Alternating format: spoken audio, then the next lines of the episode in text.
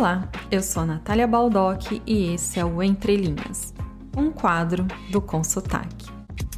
Aqui vamos pensar no impacto que uma conversa, uma notícia ou uma exposição, um livro gera em nossas vidas.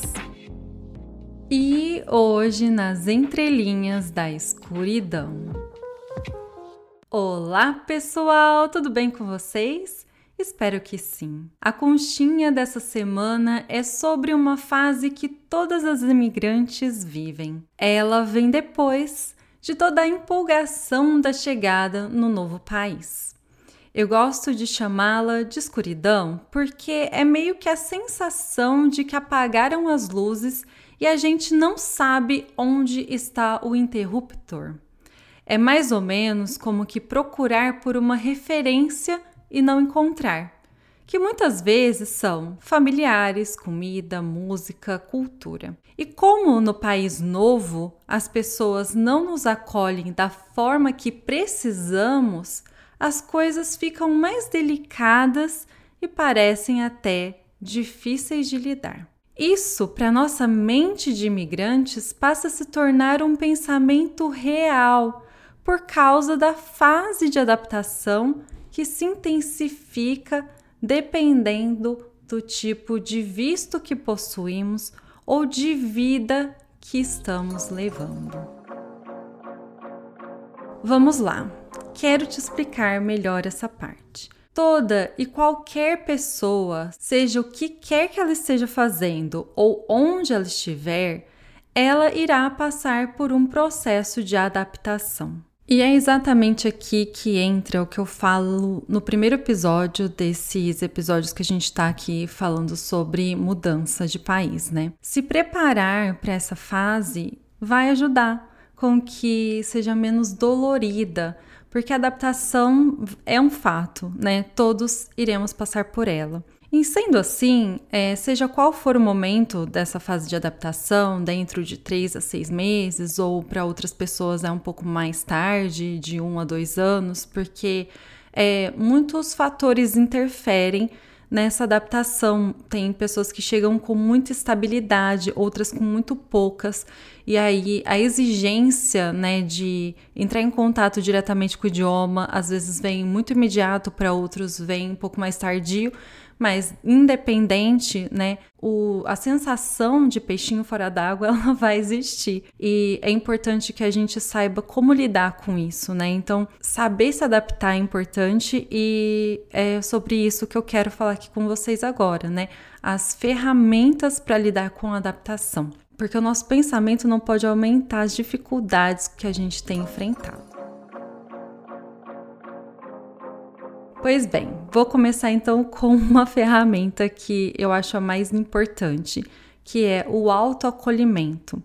Uma vez que você sabe que está desanimada por conta de um fator imigratório, por exemplo, idioma, saudade, solidão, documentação, você irá acolher esse pensamento, essa sensação, o que quer que esteja te trazendo desânimo e acreditar que você não é a única. Tá tudo bem se sentir assim, porque afinal você está num processo de adaptação. Eu sei que sou um pouco coach demais, mas gente, é um fato. A nossa autoestima, ela vai ser afetada ao longo desse período de adaptação e se a gente não valorizar, vai ficar mais complicado. Então, segue firme aqui comigo, lembra dessa primeira ferramenta e vamos para a próxima. A próxima eu acho muito efetiva, que é acolher a memória afetiva. Ou seja, se permitir comer aquilo que te leva para pertinho do sentimento de conforto e colo, sabe? Para mim, é o pão de queijo. Há uns 3 anos eu decidi que quando me der vontade, eu vou comer sem pensar 2 vezes. Saiba qual é o seu. E se não tiver a iguaria que você procura, onde você mora, tenta aprender a fazer. Porque ingredientes são possíveis de conseguir. Talvez não exatamente aquele, mas é possível. E só o fato de você procurar o ingrediente, tentar fazer, já é uma forma de se cuidar. né? E dentro ainda da memória afetiva, eu gosto muito da parte cultural. Ouvir uma música, bater papo com alguém que ri das mesmas coisas que você, fazer o que te proporciona leveza, estar com quem te dá isso, né? Com quem entende as coisas que você mais gosta. Isso é necessário. E isso tudo pode te ajudar a evitar a escuridão, sabe? Aquela sensação de cadê a luz? Cadê a luz? Eu não consigo encontrar. Então, é necessário. E uma terceira ferramenta é sempre ter alguém por perto. Não permita que a solidão se torne sua maior parceira. Então, não precisa ser uma super amiga, né? Aí na cidade onde você tá. Mas saia, vá a lugares, olha para as pessoas. Nem que seja uma conversa básica de ou espera de ônibus, de pedido de um cafezinho, com um garçom num restaurante que você foi.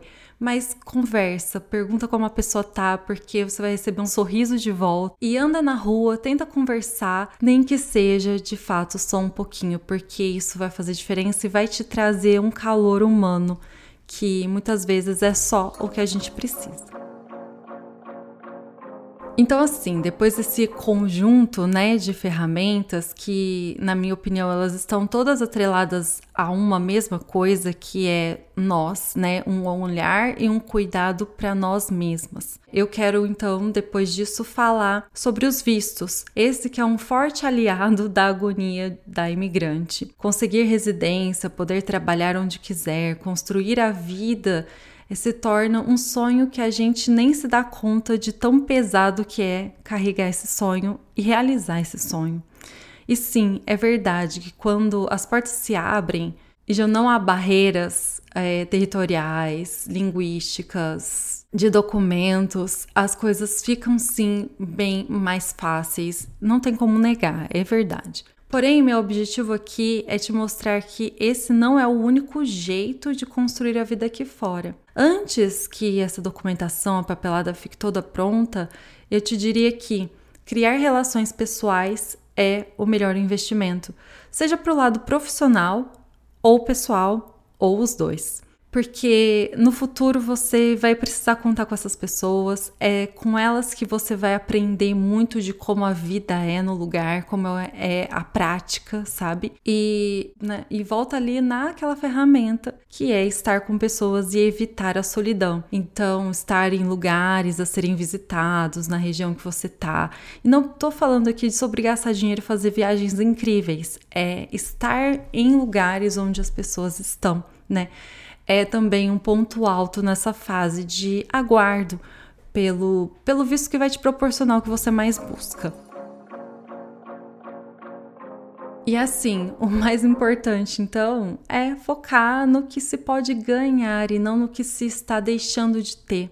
Eu sei que parece óbvio, mas acredite que no dia a dia e no estresse do imigrante, a gente esquece rapidinho das conquistas e passa a focar só no que tá faltando, no que não tem, no que podia ter sido melhor, nas escolhas, será que tá certo, se tá errado, e isso precisa ficar bem escondidinho lá no fundo e a gente dá mais valor ao que tá acontecendo no momento. Porque é demorado o recomeço do imigrante, mas ele é muito recompensador quando a gente começa a colher os frutos de tudo que a gente vem plantando.